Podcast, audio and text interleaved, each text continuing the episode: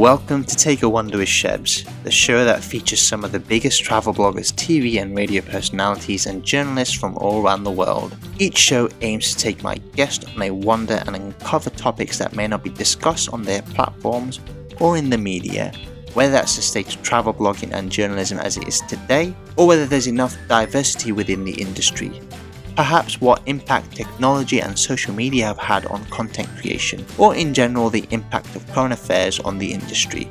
I also try and find out the journey behind each individual's success, as this is more important to me than the actual travel. This episode aired on my YouTube channel on the 30th of November 2020 and it's with Romy Long. Our main topic of discussion was Romy's passion for travel and why it was so important to have inclusivity within the travel sector. All that and much more. Hey, Romy, how's it going? Good, pretty good. How are you? yeah, yeah, not too bad, not too bad. It's great, great to meet you. How's um, how is New York at the minute? Um, I know I've seen a few things that have gone on, obviously with the protests and stuff. How's uh, how is it at the minute? Yeah, New York is. Uh, I'll say you know it's getting a little bit better in terms of where we were three months ago in quarantine. They're still pretty much on lockdown. A lot of people are still um, staying in their homes. But on the weekends, that's where you kind of see more people going out. But even in my neighborhood in Greenpoint, Brooklyn, people are kind of observing social distancing rules. So people are still staying far apart. They have their mask on. Um, and also, the protests are still still pretty peaceful in Brooklyn. I haven't seen anything turn violent personally, but in Brooklyn uh, and where areas where I live, it's been pretty peaceful in terms of the protests. I think it's a case of the, the message is is clear. You know, we're supporting this uh, Black Lives Matter campaign. And if no one's seen it, I, I put out a video. Um, I put it out. I thought it was a good time to put out. If no one's watched it, you can do so. Um, so, yeah, I, I guess it's uh, it, we'll just have to see how um, things pan out, really. But hopefully, this is for the greater good anyway, for for long term anyway. Yeah, for sure. Definitely, you know, it's unfortunate that buildings are being looted or some businesses are being closed down. But in the bigger picture of things, it's getting it's getting the objective done. Uh, it might be on a slower process, but you know, I do think there's going to be positives coming from it. You know, Minnesota already has um, some different rules in terms of police chokeholds being banned, so there is progress being made, um, especially with the Atlanta shooting that happened over the weekend um, the mayor had the had to terminate the officer, and also the chief of police has stepped down in terms of a position. So the fact is, even though it's coming a little bit later in life, there is some positives to the protest, and it is getting getting work done. I mean, there's a lot more that we have to do, but I know uh, longer term results is going to be what we need in terms of like defunding the police, um, and having equal rights, and getting our voices heard. You've been in the travel industry yourself. Uh, in 2016, you were in the top 30 Forbes list as well for marketing. Um, so, how did traveling start with you? Was it from an early age? Was it from something that you picked up in school? How did it all begin? begin with you? Yeah, it was definitely at an early age. And I hate telling people why I started to like travel, but it really has to do with the fact that I grew up in a pretty small city called Huntsville, Alabama. And it wasn't really diverse there. And I was like the only one outside of um, sorry, with, outside of my excluding my family, I was the only one that looked like myself in school. So I didn't have anyone to look at to, to be like, oh, I want to be like this guy or I want to be like that guy on TV. It was just it was just me um, and the family that I did have in the South. So at a young age, I always had this urge to get out. I wanted to explore the world. I wanted to meet other people who looked like me, and also meet people who weren't necessarily black or white. Um, I wanted to get more cultured myself, just because I knew being in a small town in Huntsville um, I, I, would be very limited in terms of like my cultural exchanges and what I could do in terms of um, exploring the world. And I actually got the chance to go to Thailand when I was about, I would say 13 years old with my mom. Okay. And before that, I was so ashamed of being Asian. You know, I was the only oh. one in my school. Yeah, and I, I, didn't know who to relate to. Everyone's either um, you're either Caucasian or you're African American, and then there was me. So, mm. and then going home, there wasn't much references for me to look at. You know, I would turn the TV on. There's really no Asian men on TV back in the early right. 90s outside of, um, you know, caricatures of who we were supposed to be. So I didn't really know who I was. I had identity crisis. Um, so the only thing I could relate to was the fact that no one was Asian in my school. So I tried disowning all that. You know, I tried staying out of the sun. I tried eating whitening creams as a kid, and I regret that to this day. Oh, right. Okay. Wow. Yeah, you know, especially in Thailand, whitening cream is very, very popular in Thailand and most of Southeast Asia. And my mom had some because she also, the way she grew up, you know, lighter skin, fairer skin was viewed uh, more prominently in, in her culture. And I don't blame her for it. You know, it's how she grew up, and I and I totally understand where it comes from. As a kid, not having someone who looked like me to look up to, I, I disowned everything. I even dyed my hair blonde. I have blue contacts. I, I tried really hard, and I even got a job at Abercrombie. And for me, in high school, in like the in the late '90s, early 2000s, that was like the epitome of like success in like in high school, late '90s era. So I felt like I was part of the in crowd. Um, but then I went to Thailand with my mom, and I, you know, saw my relatives. Um, we and it wasn't any fancy houses. It was literally like we are in huts. We had the mosquito nets. Um, we had the outdoor yeah. plumbing where you had to flush the toilet with you know buckets of water. But that made me appreciate where I came from, though, and it made me appreciate my mother and how she left there to come to America to give us a better life. So I started um, appreciating that a lot more. And then after Thailand, I started trying to embrace my heritage a lot more, and that made me want to travel. And luckily, I was able to find a career in travel. And you mentioned there from from an early age yeah. you know, being the only Asian in school, I mean, I can resonate that, to that a little bit because I used to, I, I, grew up in London for like the first 10 years, but when I moved up north, north was less cosmopolitan. So I turned out to be the only Asian kid in school myself. Yeah. Um, so I can understand what you're saying. And I can also get what you were saying about, um, you didn't, because you didn't fit in, mm-hmm. you wanted to be and and this is the, the really sad thing. I, I, myself, I was I always thought to myself, I should stay away from the sun myself. Uh, now it's completely opposite. I love the sun, but um, oh, too. back, back, back then though, you were like, "Ooh, I better not," because you know you want to stay, you know, fairer as much as you can. Um, I think that was that's partly to do with maybe the schooling, and this is probably where there's issues currently with you know race issues in and everywhere around the world, not just America, you know, the UK, Europe, the rest of the world. You were mentioning about the whitening cream, you know, um, in all over India, you know, Bangladesh, Pakistan, you name it, all those places, they endorse whitening cream and they're endorsed by Bollywood stars who are the biggest superstars you can get. And if they're endorsing it, I mean, that's, that's no good I think that that's where I think I totally understand what you're saying, and people listening going, "Oh, why though?" But you don't understand until you've gone through it. And again, it's partly also to do with the media as well. I've spoken to a few guests in the past about the media and how they would put out what you want to see as well. There was a, a documentary that was out a couple of months, uh, not a couple of months ago, a couple of years ago in this country where they said can cultures really mix with one another? But I, I just don't believe anything like that. So um, I can totally get what you're saying, and it's just it's sad, but it's one of the realities of, of life. No, exactly. I completely agree with you. Um, and, you know, I agree with the fact that it is part media, part schooling, part your surroundings.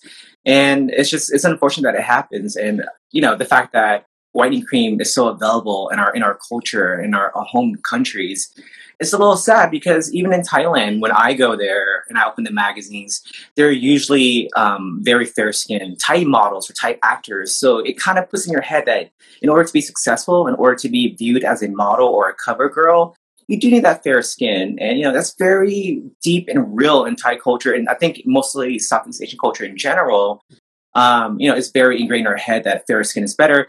And a lot of times, the models and the actors that you see in Thailand that are like the, the top models, top actors are are half half English, half Thai, because they do have the Asian features, but they also inherit a lot of the fair skin uh, and the genes that a lot of people do prefer. Um, and there's nothing against the actors and the models who are interracial or who are biracial. There's nothing against that. I, I applaud them. I applaud them for giving us prominence and more and more exposure.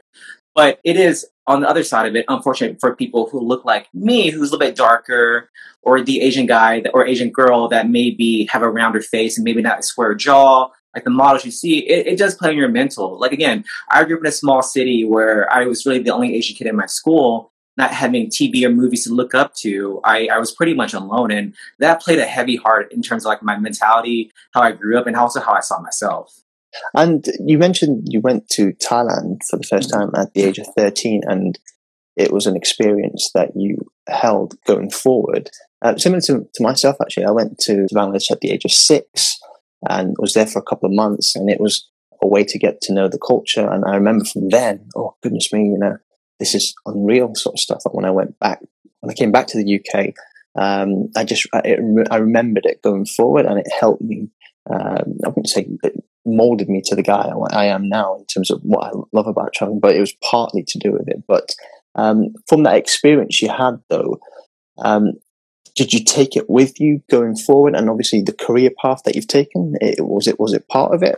Yeah, I, I was. It was part of it. I've always been like a champion for the underdogs, and you know, during that time, I guess I was part of the underdog community because there's no one who looks like me is definitely not on a magazine or in the movies, especially back in like the early '90s.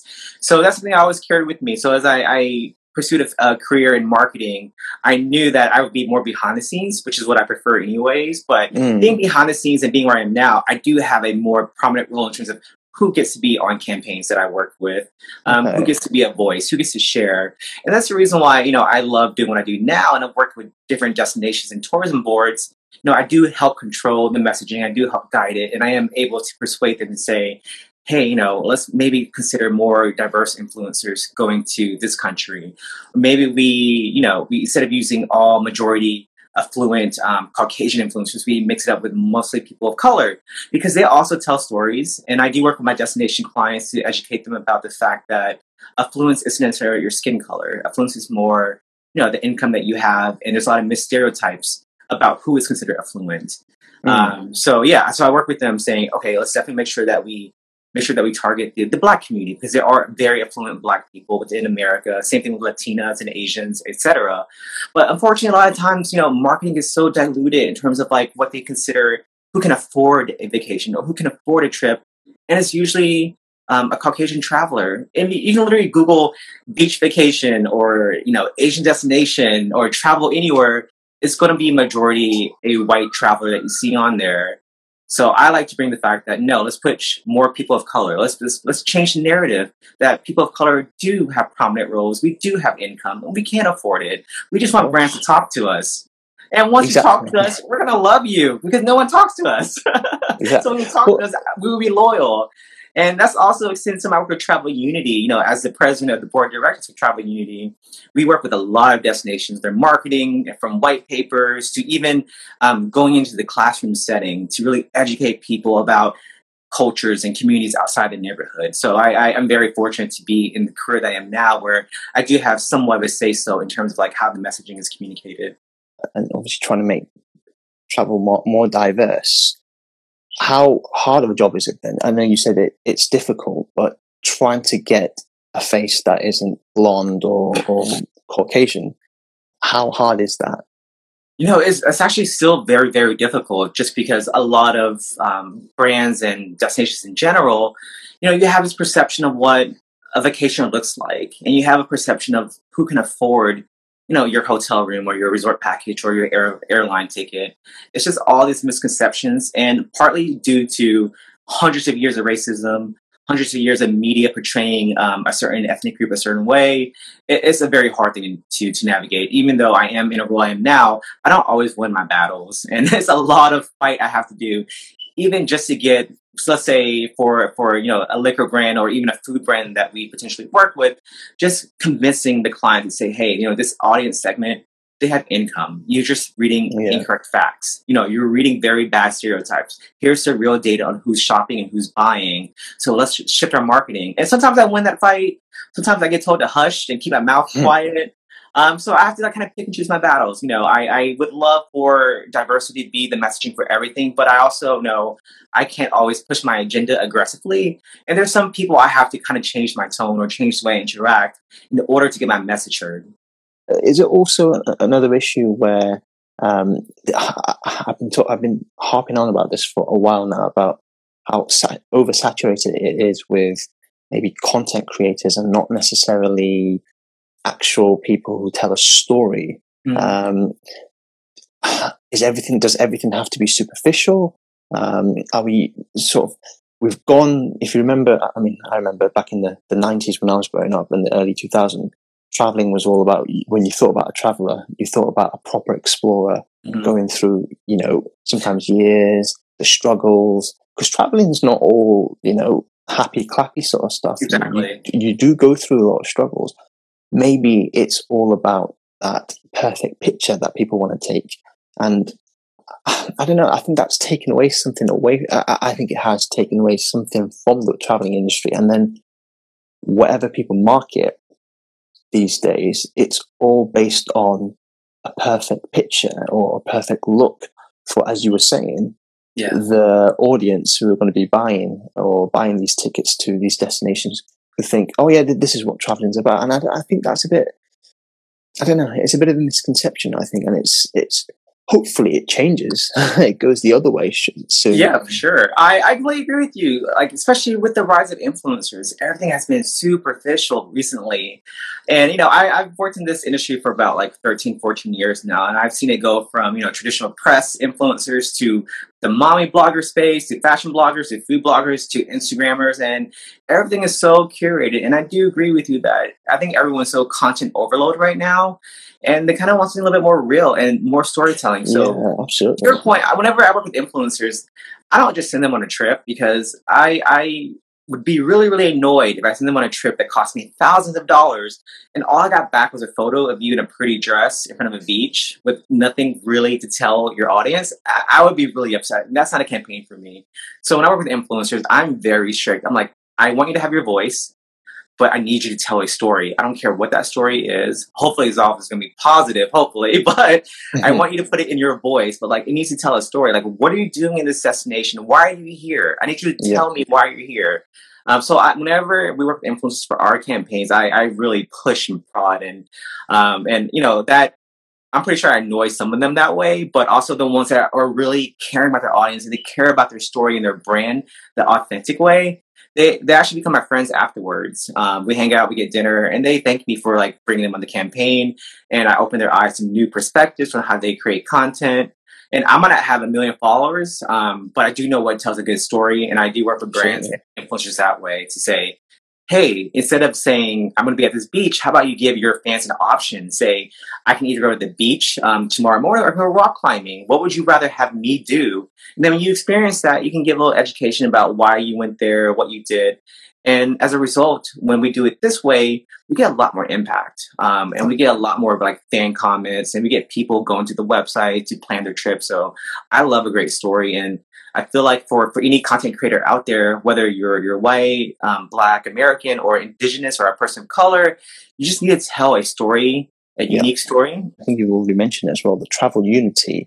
Um, just explain that it's a non-profit organization, isn't it? Where you yeah, try yeah. and bring in more diversity within the world of travel. Yeah, so Travel Unity is a nonprofit. Um, and what we do is we empower individuals in the community to make it more diverse. There's a lot of programs that we offer um, that I have to get into at a later date because there's a lot of details. But, yeah. you know, from the individual level and the community level, we are in the school system. You know, we work with educators, college professors to kind of teach, you know, different cultures outside. And we do programs like excursions where we take high school students or college students to different destinations. Um, and also we do take people out to like different restaurants to try different cuisine because usually cuisine is a great way to introduce people to different cultures. And you'll be surprised yeah. that someone, yeah, someone in one neighborhood has never even eaten Thai food before. So even me taking to a Thai restaurant, that opens your eyes up a little bit more. So those are small things that we do. But there's bigger initiatives that we have, like white papers, consulting. We work with destinations to make sure that their messaging is inclusive. We do brand audits to see um, who you're targeting and like what you kind of went wrong. There's a lot that we do. And we also do HR training with different brands and companies. We do sensitive training around ethnicity. And it goes from like very simple tasks like don't touch people's hair. Like it yeah. sounds so simple and so like duh. But then you realize when it happens in real life, like, okay, you need to have training on like why is it appropriate to just touch someone or touch their hair? Why is it appropriate to say, oh, for a Asian person, you're attractive, or for an Asian person, you speak really well. So there's small microaggressions that we want to kind of nip in the bud um, in terms of how we work with brands. So that's why I love Travel Unity. You know, it, it works behind the scenes from the from the ground up in terms of really empowering people to be diverse. I just remember something when I was in Vietnam just before Christmas, and I, I, I was with a, a friend who was black. You know, her hair was amazing, but people kept coming up to her going, "Oh, I want to touch the hair and stuff." It's like they've never seen it before, and I think again because uh, they don't really see black people on on television. Yeah. Um, I think it's almost like uh, I don't know. It's almost like a, a showpiece for them, and it's not. It's not great because obviously the Asian community there's problems there as well. It's mm-hmm. not just within the white community where racism exists. The Asian community it just exists everywhere. I mean, as I said, you know, if my skin tone was darker, I'd be treated completely different, and that's. I mean, there's a lot of work to be done. No, I completely agree with you. Even in Thailand Laos, when I visit, uh, like my family and we're in certain neighborhoods, I get mistreated, um, sort of, sort of bad because, well, bad's the wrong word. Um, I'm treated a little bit differently from what I could tell if I was a lighter, fairer skinned Asian person because a lot of times um, people do confuse me for the help. I've been on trips, yeah, I've been on trips to Thailand where I don't know, maybe I just have a great fashion sense where I happen to dress like the you know, wear similar out similar color schemes. Um, but sometimes, you know, I, I, can be in completely different outfits, like jeans and a t-shirt. Me at the resort to say, "Hey, do you know where I can change my towel, or I need a renew room key?" And I'm just like, "I don't work here. um, I'm a guest myself." And also, you know, kind of going back to the colors and within the Asian community, oftentimes um, as a kid, I never felt you know, I fit in in America, and I never really felt like I fit in in Thailand as well growing up because right. I'm, I'm just a lot darker in my family. Like my sister, my mother, um, everyone on that her side of the family are all very, very fair skinned, and I just happen to be brown. Um, so I, I, know I'm treated slightly different compared to like my sister, who's a lot more fair skinned than I am. Um, so, and also when we go out to uh, the community in different countries, whether it's Vietnam or Indonesia or anywhere, um, I'm, I'm kind of viewed as like I'm a local, as if I I'm going to be helping someone do something, which isn't a bad thing. But I don't like to be perceived as like, oh, I'm the help, just because I'm not a lighter shade of brown. um, you're openly gay as well. Did you come out to your parents and did they take it well? Because again, another another issue with uh, I wanted to get someone on and talk about another issue with um, Asian culture is that not many people come out as gay um, because it's seen as obviously a, a lot of lot it's to do with religion and culture. It's seen as a sin. So when you first came out, and let's just say when you started traveling, mm-hmm. were you openly gay when you were traveling as well, or I mean, how did it all? Yeah. Well, I would say with with my parents, it was kind of a mixed bag because you know I am the only son in the family, and a lot of times in Asian culture, the son is what carries the name on. Um, and with that being said, there's you know bad stereotypes about someone being gay, especially in the Asian culture. It's usually assumed because in, in Thai um, we have one word that kind of describes gay. Um, and it also means the F word, and it also means um, right. drag queen. It's only because we don't have like we don't have a word for drag queen. We don't have a word for um, homosexual or the F word. It's just kathoey. Um, so a lot of times kathoey in Thai or even Lao culture, it's assumed that you want to be transgender. So my dad was more worried about me getting um, beat up because um, he thought I wanted to be transgender, and you know I, I, I have nothing against the transgender community. I support it, but for me personally, I, I don't consider myself trans. So, but his perception, which is a very false perception, is that I wanted to become a woman, a trans woman. Yeah. So he was worried about me getting beat up.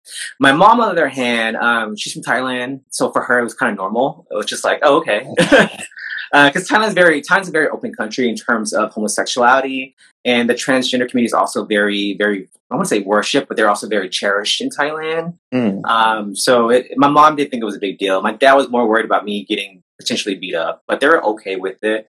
In terms of when I travel, if I go to Thailand, I'm pretty open. Thailand, I feel very, very safe in Thailand, especially in Bangkok, because it's very, very yeah. gay friendly country. Um, but if I go to Southeast Asia, like other parts that are more conservative, um, I do not disclose that I'm gay, especially if I'm going to um, a heavy Muslim community where they're very um, very extreme in terms of how they view homosexuality. So Mhm. I kind of keep quiet more for a safety issue. Um, because I, you know, I don't want to get attacked or, you know, or stoned or something. Yeah, of course. I mean, that's the other thing as well. So w- with so when you're traveling, you want to be, I guess, you want to be yourself. And obviously, in certain countries where there is a strict ruling, and you, as you were saying, there, a lot of Muslim countries um, don't see. I mean, they don't see um, gay as you know, they don't really regard them as people at times, which is not not great and stuff. But um, this is another thing as well. Would would you try and maybe market these sort of the sort of stuff when it comes to traveling within those sort of countries, or is it just a no go sort of area? It it really depends on the country. Um, it depends on a lot of different factors. Some some countries that I work with, I don't even push it because I already Right. know. It's just too much history that I know in my lifetime I'm not going to change. Um, but with that being said, I do try to set the groundwork for for whoever takes me takes over when I pass or whenever I go away. Whoever takes over can kind of like start feeding it. But um, so I don't I don't push it too much if it's a country that's really conservative. But I do push it in my own way by sharing research. Um, Mm. I share data on income. Um, so there's other elements that I kind of I kind of push it in there under, under the blanket, sort of, to kind of get it on their radar. But I, I won't overtly say, "Hey, we should go after this market." It's more like, "Hey, there's data on this particular audience segment. This is their income. This is how frequent they travel. This is what they purchase when they do travel." So I try to get in that way to plant the seed. So, a couple of nice questions for you now. Um, where would you say has been your favorite place so far? Uh, I don't want to Apart say from, apart from Thailand, I was going to say apart from Thailand. I know I don't want to say Thailand because I feel like that's so like expected, but I do love Thailand. But outside of Thailand, I say I love Singapore because it's so clean. I like I love the fact that it's so clean and um, there's no litter on the ground, and I'm kind of very anal, so I like things neat and nice. so i- if it's my my personality, Singapore's really great. I love Japan and I love Colombia. The food in Colombia is amazing. Oh, Um, everyone that I visit, I'm going to mispronounce the name, but I went to Cartagena, Colombia. Um, the community, everyone was so welcoming, and everyone was like really nice and giving my friends and I suggestions on where to go. And again, the food, I just, I just love the food there. the food is what makes traveling amazing. I think Exactly. Some of the food, some of the countries I've had, the cuisine is just out of this world. I could talk about food when it comes to traveling all all night long. Oh my So- god! Usually, whenever I travel for personal reasons, my itinerary is based off restaurants. I'm like, oh, I heard about this restaurant. We should go here first. Or I heard about this street vendor who makes this type of noodle. Let's go there. I I literally plan my itinerary based on food because I love to eat. what was your favorite cuisine? Would you say? um, in Colombia, I'm gonna mispronounce everything because I just I just I'm bad at pronunciation. But it was a dish called banda pai- paisa. It was this plate of like different types of meat. It was steak. It was the fried pork belly. I think they call it chicharrones. Yeah. It was beans and rice. It was a fried egg. It was avocado. It was it was my dream because it was a lot of food that I ate like in five seconds. Oh wow! Um, I devoured it. Uh, it. It was delicious. That was probably my favorite dish in Colombia. In in Southeast Asia, um, I was in Myanmar, and I don't remember the exact name of the dish, but it was a curry dish. It was a. It wasn't as uh, as soupy as like a Thai curry. It was more dry, kind of sort of a paste. It was it was really good. It was very fragrant. It's very herbal. Um, but it was really good. I think I ordered like a second plate when I was in Myanmar. I mean, do you travel on your own, by the way, or is it is it do you, do you always go with someone? I travel alone mostly um, because I travel a lot for work, and then when I do travel personal, um, sometimes I just like being by myself. And I actually like Okay. I like being by myself sometimes because it forces me to meet people. Where if I'm with my friends or my family, I kind of stay within my group. But if I'm traveling alone, it forces me to go to go out and yeah, forces me to go out and to meet people. And that's usually the best ways where I learn about that country. It's when I meet a local. Um, I remember I was in Japan. We went bar hopping. I decided to kind of wander off a little bit, and I met a local who showed me like the like the gay scene in, in Tokyo, and showed me the different bars, showed me different restaurants, and and it was just a fun way to kind of like explore Thailand, not Thailand, Japan like a local. When you start traveling on your own, and what one place would you say that defined you, and you came back thinking, "My goodness, I see life differently now." Yeah, uh, it's two different countries. One, I would say it was uh, when I was in Luang Prabang, Laos, because my Oh, father, yeah. my father's from Laos, and I'm actually not that close to my dad. Um, I'm closer to my mom.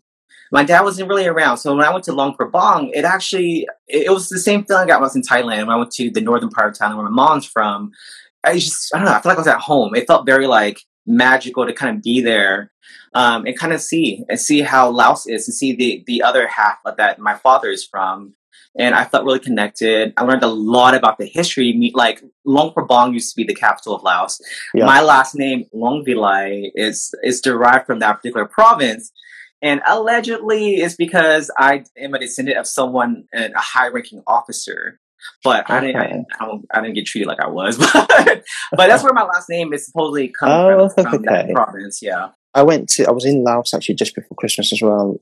Luang Prabang was one of my Mm. um, favorite cities out of because I went through from Vien- Vientiane all the way up to Luang Prabang and Luang Prabang as a city. You know, the food, the street, the street mar- um, night market as well.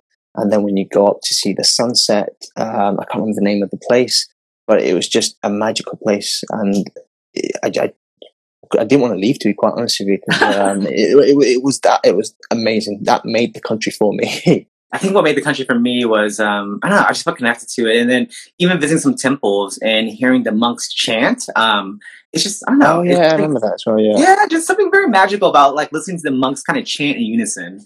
Um, it just felt like I was watching magic happen in front of me. Actually, when I was in uh, Prabang, the uh, there was an earthquake there as well. oh, So, yeah, six point one in the Richter scale, and um, it was around about six thirty in the morning, and I was half awake, sort of well, sleepish, really, and I I thought the cleaners were starting early, and I couldn't figure out why they were starting so early because I, I I felt something move. I wasn't sure. It was like obviously literally seconds, and then when I woke up, I went down downstairs to be greeted by the receptionist and stuff, and they said, "Oh, hopefully you're okay and stuff." And people were talking about an earthquake. I was like, "Oh my god, was that an earthquake?" Because to be honest, with you, I- here living in the UK, you don't really get many earthquakes, and to have actually felt it, uh, but didn't know what it was. Mhm. Um, it felt like a bit of an anticlimax because I didn't didn't know it was an earthquake. You see, so um, but some someone I remember someone telling me that when they were walking, because some some people were quite up, they felt the ground sort of move, you know, between their legs and between their feet, and it was just. I mean, I would have li- liked to have experienced it a little bit, but uh, I'm glad I didn't as well at, at the same time. I feel like I would probably be I would probably be scared. I've never experienced an earthquake before, so I would be in total panic mode. Obviously, in living in New York, you don't get many many earthquakes, do you? Not that I'm aware of. If we do, then they must be on the on the smaller side. Um, and whenever I go to California, I haven't experienced an earthquake yet, and uh, I hope not to because I just I would not be prepared. Well, we've come to sort of our end of our chat, really. Um, I mean, I really appreciate you coming on, and it was really, really important what we spoke about. As I said, diversity within the travel industry. Hopefully, we see more of it. You know, um, we're already starting to. I'm already starting to see a couple of things here and there, and um, hopefully, it continues and stuff. Uh, just before you go, uh, do you have any specific websites? Do you sort of have blogs or anything that you want to tell oh yeah, for sure. Everyone can follow me at Where's Romy. If anyone ever out there needs marketing advice, my company is just E elmntl dot co, elemental dot co. And if you are looking to um, volunteer or help an organization to really empower individuals to make tourism and travel more inclusive and diverse, definitely go to travelunity.org. That's where you can find me. We'll, we'll we'll talk some more. Actually, I want to discuss this with you. Oh, for sure. Yeah. Once COVID has calmed down, I definitely want to talk to you about press trips in 2021 as well. Brilliant. All right, Romy, well, thank you very much for coming on, and uh, really appreciate it. And uh, I love connecting with different people from all around the world. And uh, I, I'm due back in New York very soon. Actually, it's been about seven, eight years. In fact, if you see me behind me, I've got uh, Times Square. Oh, Uh, nice. yeah, um, Times Square was one of my favorite places when I visited, but I need to go back to New York sometime. Yeah, let me know whenever you Um, come. Um, depending on the quarantine situation, I'll be your tour guide. Brilliant. Well, thank you very much. You can follow my guests on all of their social media platforms. The details are in the description. That's it for Take a Wander with Shebs. Don't forget to follow me on all of my social media platforms. Until next time, bye for now.